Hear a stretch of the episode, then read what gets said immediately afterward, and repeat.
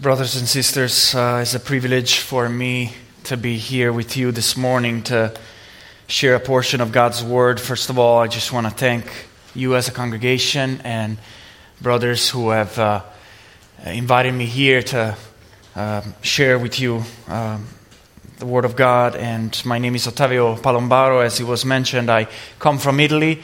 I grew up in a very Roman Catholic family until I was 24 years of age, and in God's providence, evangelical brother in Christ from Albania shared the gospel with me and brought me to a journey to discover Scripture and, most of all, find salvation in Jesus Christ alone, after which I was involved in service almost immediately, 6 months after my conversion, to church planting in Italy, on and off, back also in the States, and serving among churches for the past 10 years. Come from a context in Europe, obviously, where churches are very small, evangelical and gospel witness is very small, Italy included, and very, very hard ground for spiritual regeneration and God's opening in those nations. I am currently, as was mentioned, an intern at Delray Baptist Church, not far from here. So now, if you would like, turn with me to the book of Exodus. Book of Exodus, this morning we will look, as it was briefly mentioned, to chapter 33 of Exodus. The words of our text will be verse 12 all the way to chapter 34, verse 9. Exodus chapter 33, verse 12, all the way to 34, verse 9. Hear now the word of God. Moses said to the Lord, "See, you say to me, 'Bring up this people,' but you have not let me know whom you will send with me. Yet you have said, 'I know you by name,' and you have also found favor in my sight. Now therefore, if I have found favor in your sight, please show me now your ways, that I may know you, in order to find favor in your sight. Consider too that this nation is your people." And he said, "My presence will go with you, and I will give you rest." And he, that is Moses, said to him, "If your presence will not go with me, do not bring us up from here. For how shall it be known that I have found favor in your sight, I and your people? Is it not in your going with us, so that we are distinct, I and your people, from every other people on the face of the earth?" And the Lord said to Moses, "This very thing that you have spoken I will do, for you have found favor in my sight, and I know you by name." Moses said, "Please show me your glory." And he said, "I will make all my goodness pass before you, and I will proclaim before you my name, the Lord. And I will be gracious to whom I will be gracious, and I will show mercy on whom I will show mercy." But he said, "You cannot see my face, for men shall not see me and live." And the Lord said, "Behold, there is a place by me where you shall stand on the rock. And while my glory passes by, I will put you in a cleft of the rock, and I will cover you with my hand until I have passed by. Then I will take away my hand, and you shall see my back, but my face shall not be seen." The Lord said to Moses, "Cut for yourself 2 tablets of stone like the first, and I will write on the tablets the words that were on the first tablets which you broke. Be ready by the morning, and come up in the morning to Mount Sinai and present yourself there to me on the top of the mountain. No one shall come up with you, and let no one be seen throughout all the mountain. Let no flocks or herds graze opposite that mountain." So Moses cut 2 tablets of stone like the first, and he rose early in the morning and went up on Mount Sinai as the Lord had commanded him, and took in his hand 2 tablets of stone. The Lord descended in the cloud and stood with him there and proclaimed the name of the Lord. The Lord passed before him and proclaimed, "The Lord, A God merciful and gracious, slow to anger and abounding in steadfast love and faithfulness, keeping steadfast love for thousands, forgiving iniquity and transgression and sin, but who will by no means clear the guilty, visiting the iniquity of the fathers on their children and the children's children to the third and fourth generation. And Moses quickly bowed his head toward the earth and worshipped. And he said, "If now I have found favor in your sight, O Lord, please let the Lord go in the midst of us. For it is a stiff-necked people, and pardon our iniquity and our sin, and take us for your inheritance." Thus far the reading of God's Word. Let us pray. O Lord, who can stand before such a holy and majestic God? No human being for an instant can glimpse at your glory without the realization of his sinfulness, unworthiness. And yet, your glory can transform us. And we pray this morning that your Spirit now will be present among us, that you will show us your ways, that you will show us your glory, Lord, and that you lead us forward in our lives through the Rock of Ages that was cleft for us, Jesus Christ, and it's in His name that we pray. Amen. You might have heard the story of a certain William Montague Dyke. When he was 10 years old, he was blinded by an accident, and despite that shortcoming, he was able to go to university and find a woman and even find the resources necessary to then restore his sight.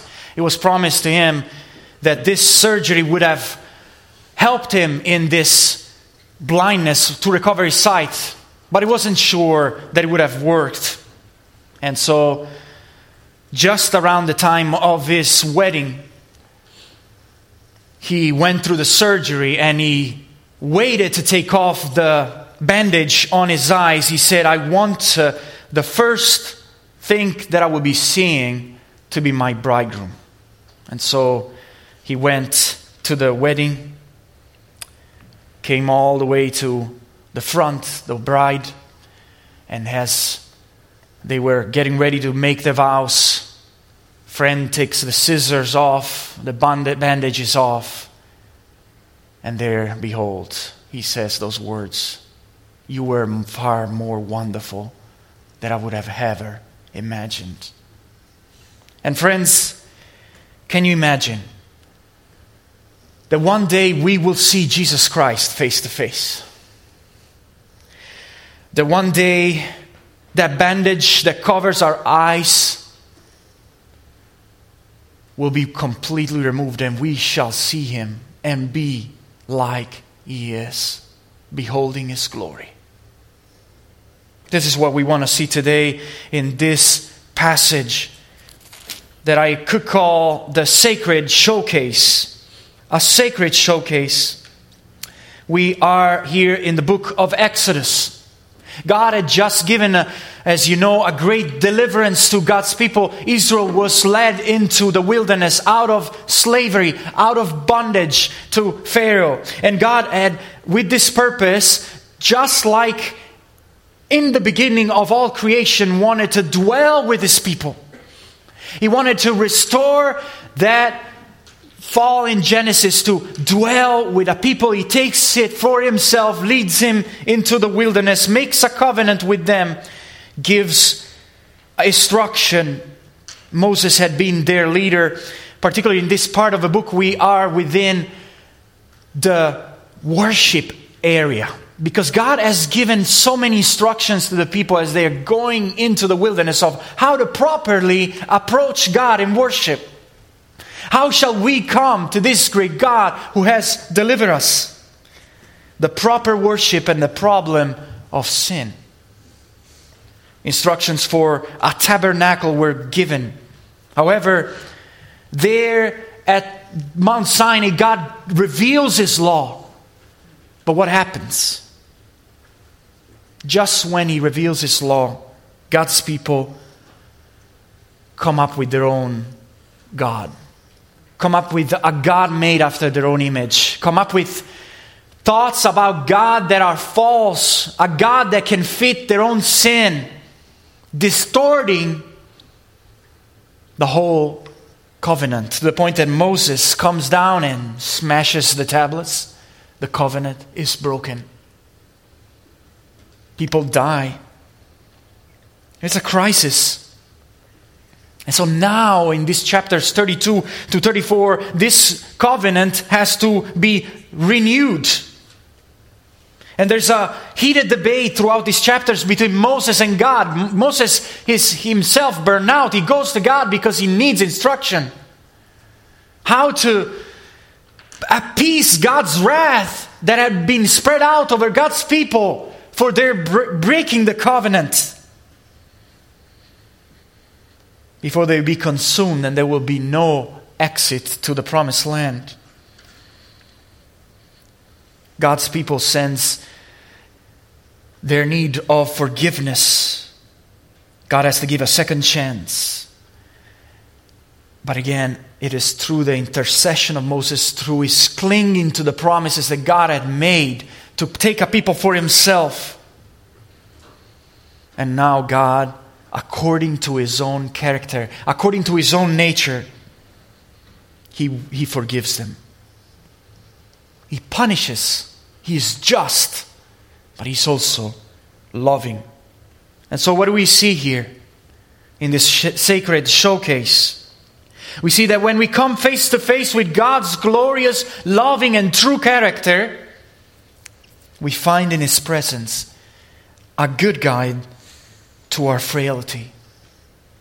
When we come face to face with God's glorious, loving, and true character, we find in his presence a good guide to our human frailty. There's three things we want to see here in our text. First of all, the request of Moses, the first request of Moses is, show me your way. God, show me your way. And there we see our need for God's guidance. Verse 12 to 17 of chapter 33. Moses, he's addressing the Lord, asking for instructions to know the way. He says, see, you have brought up these people, but you have not told me who will go with me. Moses feels lonely. He feels burned out by the apostasy of Israel and the way that things got out of hand with the golden calf. And all the weight of God's people is upon his shoulder. And we see this over and over again, that when Moses, as a leader of God's people, feels burned out, he goes to the mountain, goes to God. And he clings to the promises of God. He says, you have said, I have chosen you by name. If I have found grace in your sight, show me your way. Make known your way to me. Which means, direct me now because I don't know where to go. But at the same time, in this context, show me your way, which is revealed to us through your law, through your commandments, through your will in God's word.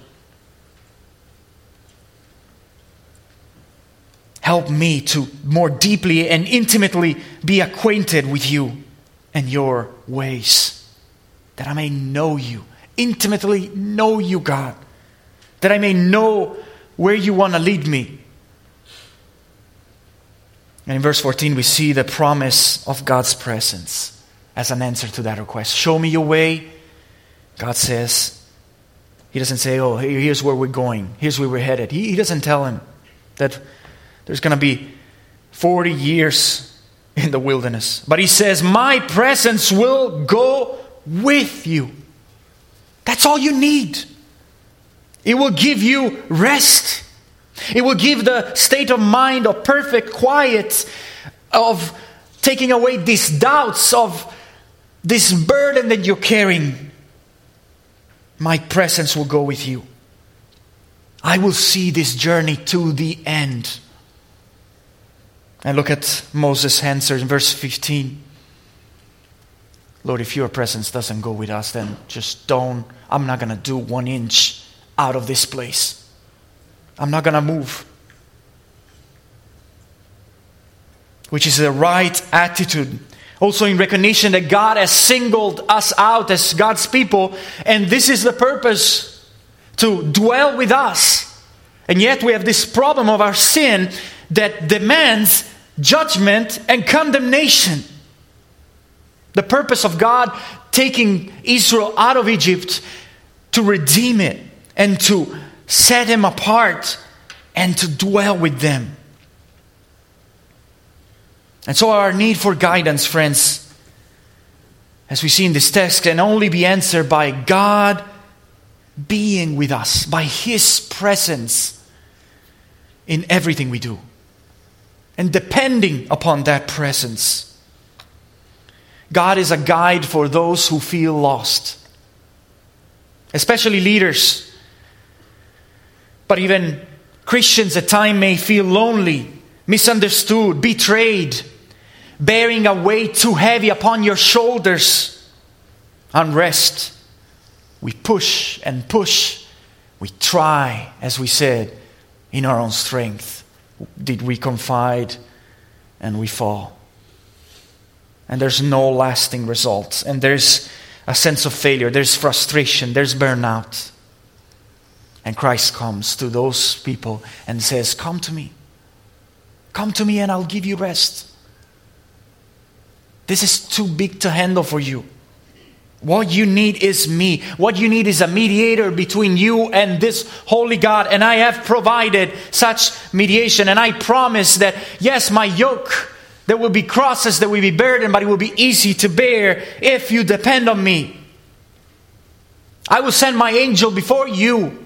That angel that was sent to Moses and to Israel. There was promise, who will bear God's name, who will lead God's people through. It's me. You experience my presence. You follow my word. And you find acceptance as you pray. God is a guide also to those who depend on Him. Dependence upon God is what Moses displayed here in this intimate communion with God. He realizes that without God's presence, we fail. And not just as individual Christians, but as churches, as communities. We can have structures, we can have programs, we can have things, we can be so busy in doing things for God. But where is God's presence? Where is His ways? Where is His glory in the moment? You see, our true happiness does not lie in our circumstances. Our true happiness does not exist apart from God. This is how God designed and created us in His image, so that we might be satisfied only in Him. That anything else, even things done for Him by themselves, will not satisfy. In fact, they will lead us to bankrupt or even presumption upon God. Show me your ways. Secondly, verse 18 to 23 of chapter 33. The second request and greater request of Moses is, show me your glory, Lord. And that's where we are in need of God's glory, of God's greatness. Here God gives instructions, preparation for seeing this glory. Allow me. Verse 18 says, allow me to see your glory, God. Allow me to see you for who you really are. Notice Moses does not ask for help. Does not ask, oh, can you fix this problem? Can you help me in this and that? And obviously there's a place for that. But his first concern, he knows that all these things are dependent on one thing. That if he sees the glimpse of God's glory, he will be able to have a transformed mind and then deal with anything else, no matter how challenging it might be. Beholding God's glory will change. What I need is God Himself right now. I don't need a quick fix. I need God. I need the inner self of God in all His royal splendor. I need to see Him. I need to live in awareness of His presence, or all is lost. Because that was the promise, that God will dwell among His people. And church, this should be our burden. And so God promises, I will let all my goodness. Now this is a goodness that is ethical, moral, but it's also beauty. There's no evil in God's goodness. And it's going to pass over, as our brother reminded us this morning, before Moses, proclaiming the name of the Lord. The name. The name of the Lord stands here for the nature of God.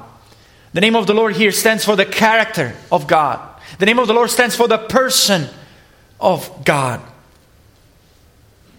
He will reveal Himself. And notice, God makes a clarifying statement here. He says, I will be gracious, verse 19, to whom I will be gracious.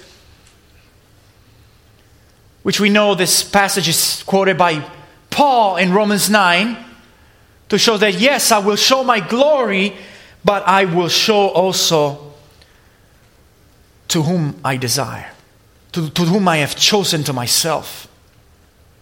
And notice that most of God's, of the Israel, were not Israel at this point. And in fact, will die in the wilderness, one rebellion after the other, one apostasy after the other, which we see God's perfect sovereignty over his own nature. Next to who God is also, and specifically pertaining to matters of salvation, do not question my decision. I have a purpose here of displaying my glory to those that I will choose. But God also gives a restriction in verse 20. Under this old covenant ministration, He says, you cannot see my face, because no man shall see my face and live. No man will be able to bear the sight of my glory without being turned into powder and perish. Many Old Testament passages speak of this. Deuteronomy 18:16. Numbers 3:10, Judges 13:22. Wherever there is a divine moment, there is also this awareness and fear of death. Because you are in front of a holy God. And the whole principle through all these meticulous laws of the tabernacle was to keep us from death. Not even animals come to the mountain. And God's glory pass. God gives this favor to Moses because there's a loving relationship with him. He has found favor in the sight of God. He stands on the rock. Verse 21. I will hide you through the cleft of the rock. And the New Testament tells us that that rock was indeed Christ, who is the only barrier that keeps us from being in front of this dazzling light of God's glory that will blind us, that will make us into dust. Woe is me, says Isaiah, the prophet, when he sees that glory. Woe is me, because I'm a man of unclean lips, and I live in the midst of people with unclean lips, Lord. While I pass by, God even used this, I would say, childlike language here. Theologian speaks of anthropomorphic, but it's childlike language. Let me help you understand this, because I'm so great, I'm so beyond you. What is going to happen, verse 23, is I will take away my hand so that you will see my back, but my face shall not be seen. Sinful man cannot approach a holy God in his own term, and that is the problem of God's people right here. With their own imagination, with their own thoughts, they go into the worship of God and they die. Powdered. Ground splits open, swallows them up. But when you like Moses, find favor in the sight of God, and you find a shelter in the rock, then you can sing with even a blind hymn writer, Fanny Crosby. He hideth my soul in the cleft of the rock that shadows a dry, thirsty land. Friends, our alleged need for greatness and glory can only be answered by God being magnified over and against our fallen and limited humanity. We have to see God for who He is, over and against ourselves. Do you see here, friends, how God is greater than anything? That God's desire is to show ourselves who we are and who He is, but we are unready. We're not ready to bear the weight of the glory of God in our situation. To realize that everything we need is God's glory. We are content in our life with our glories, with our praises, with our things, with our life, when in reality, this is such a little thing, such a passing matter, a trivial matter, compared to the majestic, eternal glory of God, which can transform everything we do. Friends, your witness.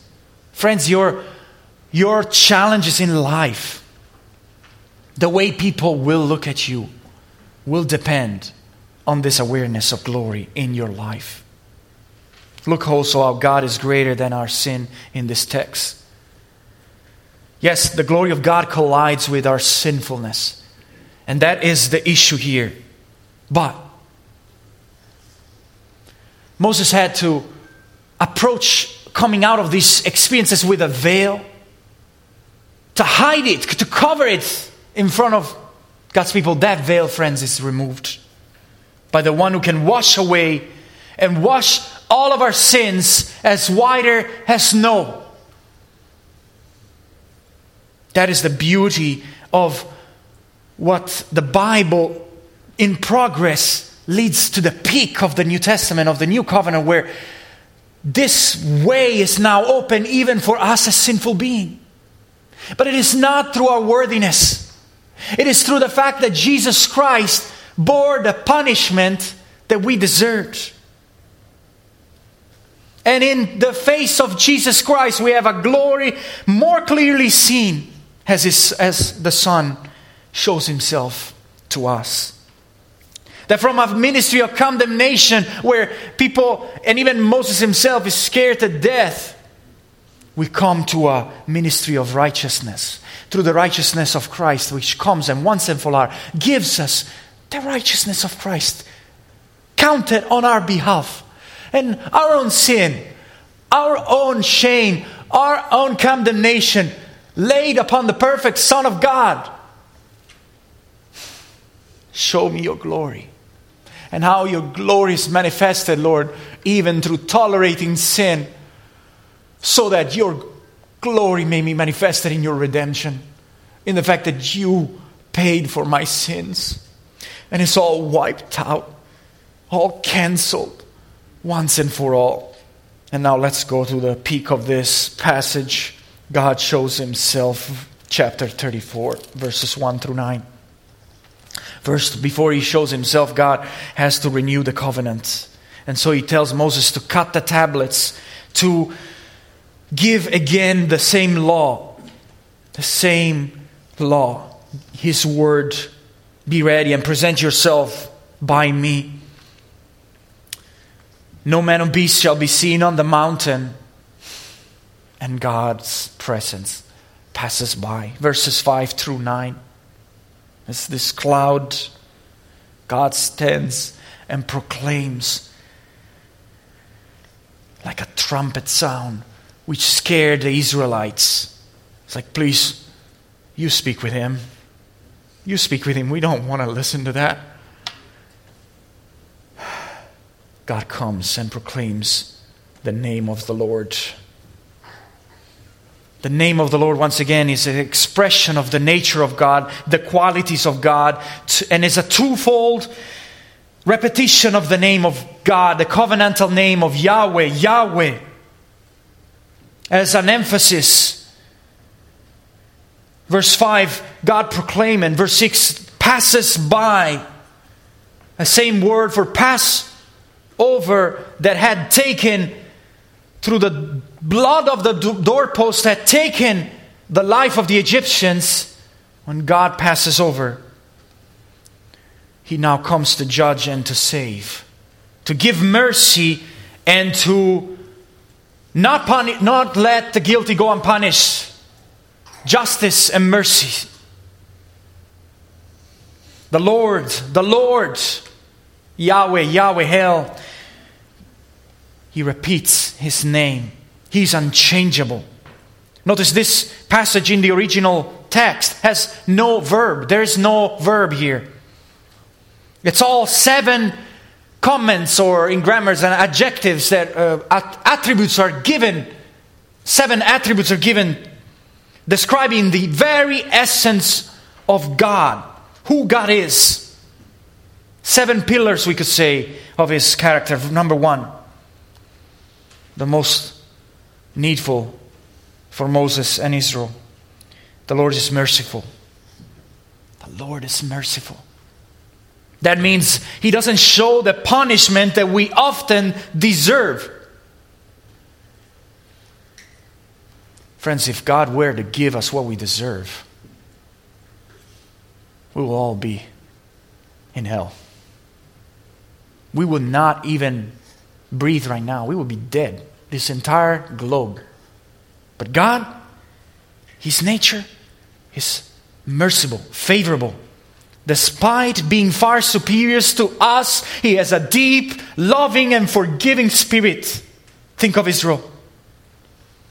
Merciful to them, even after their golden calf, their fornication. They should have been wiped out. In fact, God told Moses, I'll take you and I'll just wipe them all out. But God is merciful. Secondly, God is gracious, friendly, and helpful to the needy and repentant. Toward Him, He displays tenderness and pity. He shows grace. Jonathan Edwards, a great theologian of the Puritan age, said this: grace is but glory begun, and glory is but grace perfected. To the point that the glory of God is shown in His graciousness, in the fact that He gives us gifts with no strings attached. Third, He's slow to anger. He's patient. He's so much what we are not. And there is a specific area where He's patient with regard to anger. That means that He suffers long. Long suffering, maybe your Bible says. It doesn't mean that God suffers. It means that it takes a long time for God to display His wrath. And so, when we think about His long-suffering, we see God not being easily angered, not easily irritable like us. I tend to be sometimes. When I'm tired, when I'm under pressure, when I'm under attack. But God has patience toward Israel in the wilderness over and over again. At the moment that He should show judgment, He delays it. He gives time. And friends, nations are given time. People and sinners are given time. People mistake God's patience for He doesn't care. No, that's not what's going on. But no, there is a time where that ends and judgment begins. You think of your children. When you tell them one time, tell them 2 times, tell them 3 times.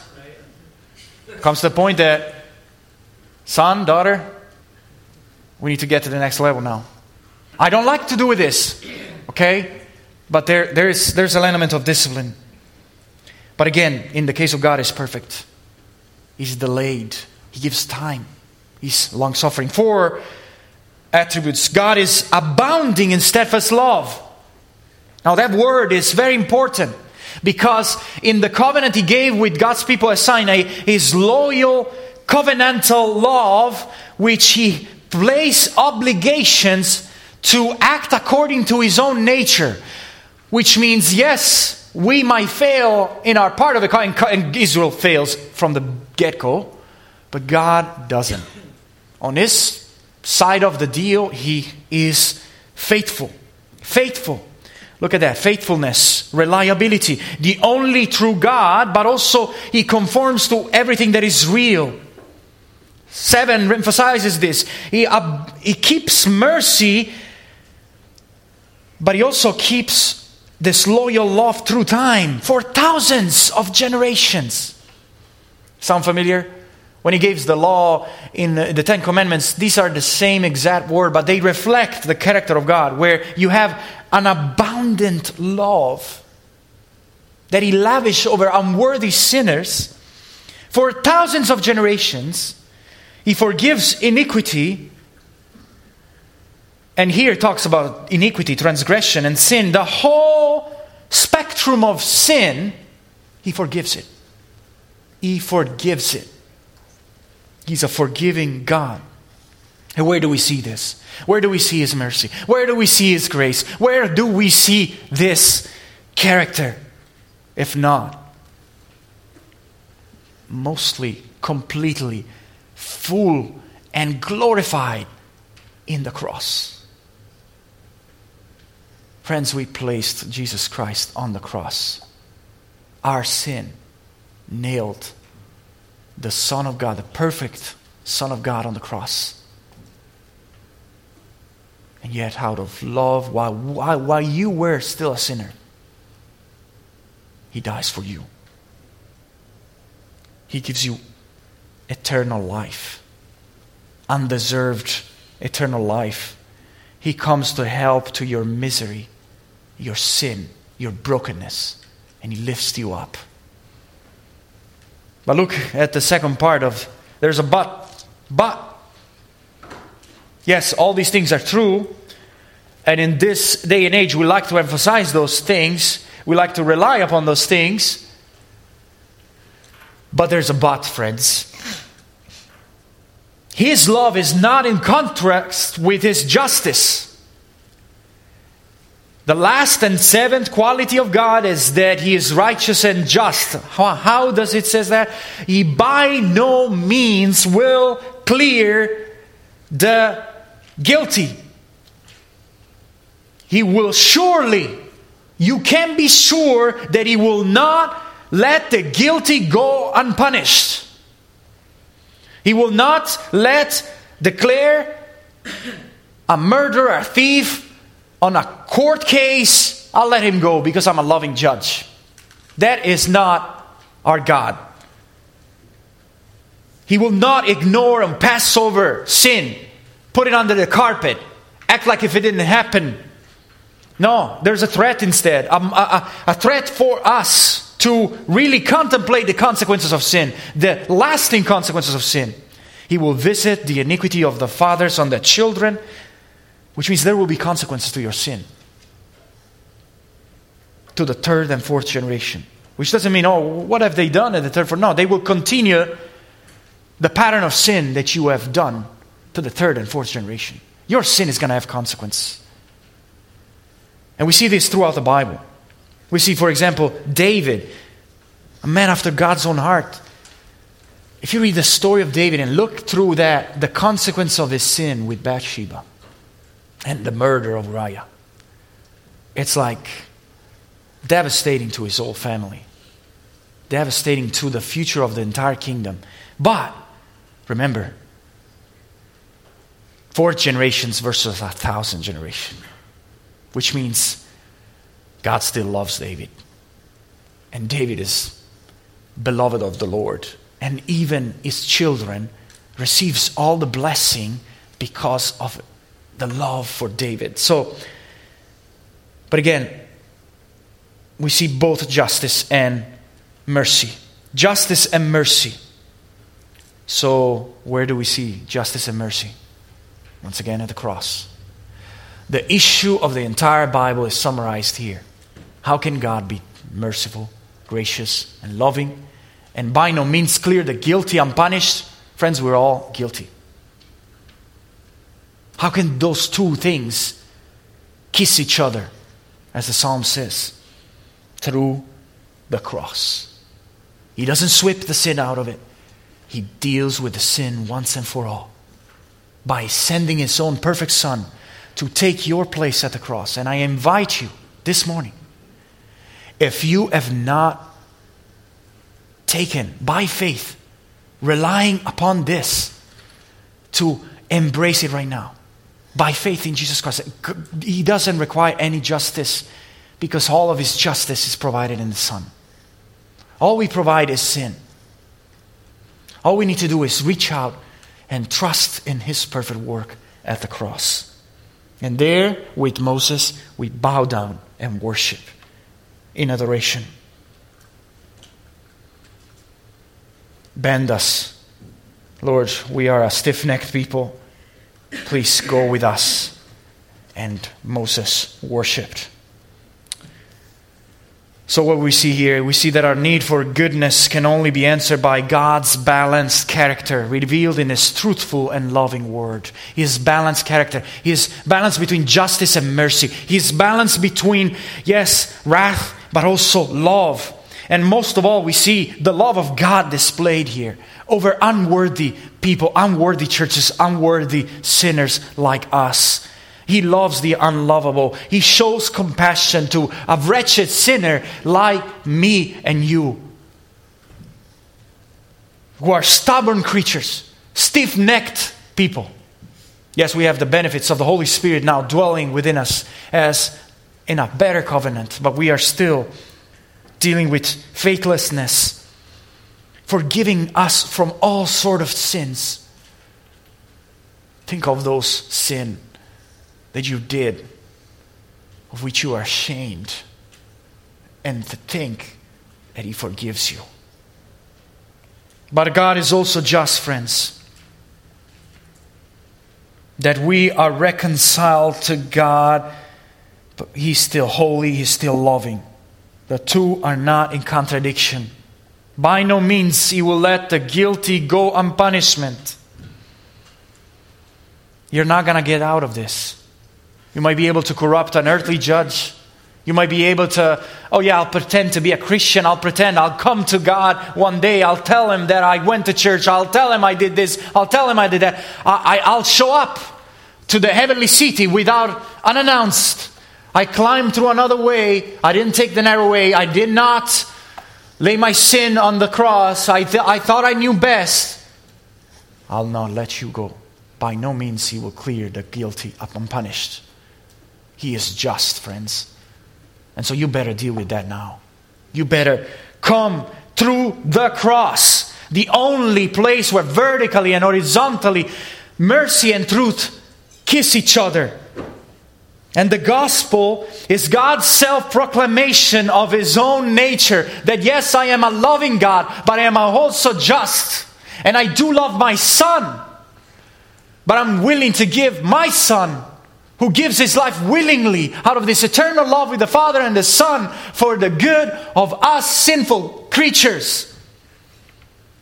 We should not assume that since God has this infinite amount of grace available, sin has no significant consequence. Generations will reap what you sow. But again, God's love exceeds the punishment, that God can redeem even those patterns. He can reverse those generational things.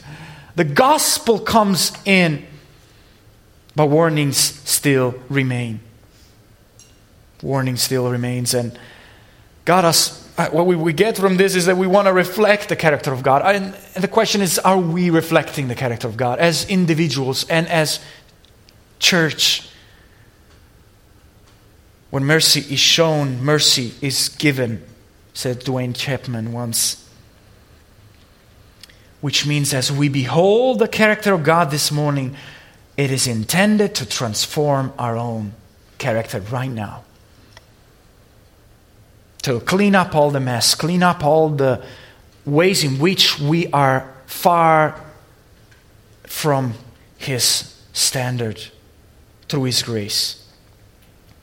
God forgives individuals. God forgives churches, stiff-necked, and individuals like me and you who need to pray for repentance, who need to pray for mercy to triumph over judgment, even in the way in which we deal with other people's sins.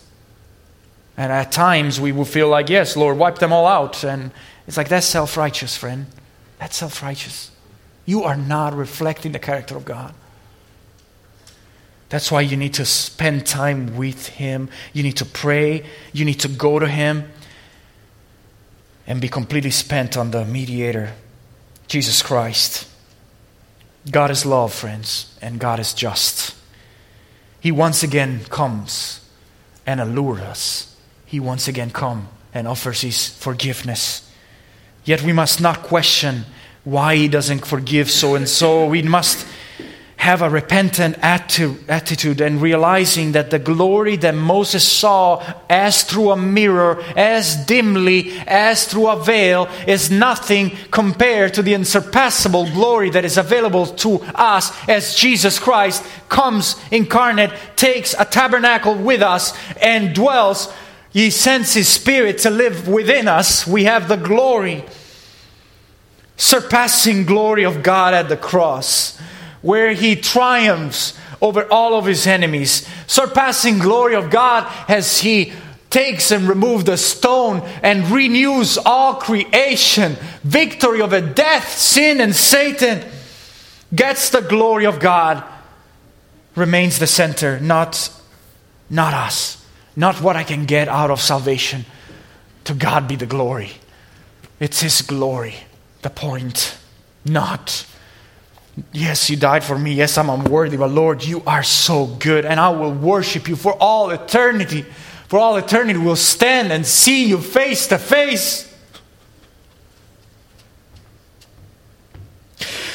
Revelation 22:4 says, they will see Christ's face. No longer on the cliff of the rock. Friend, do you love for this above all else? If your answer is yes, then pray. Pray with me right now.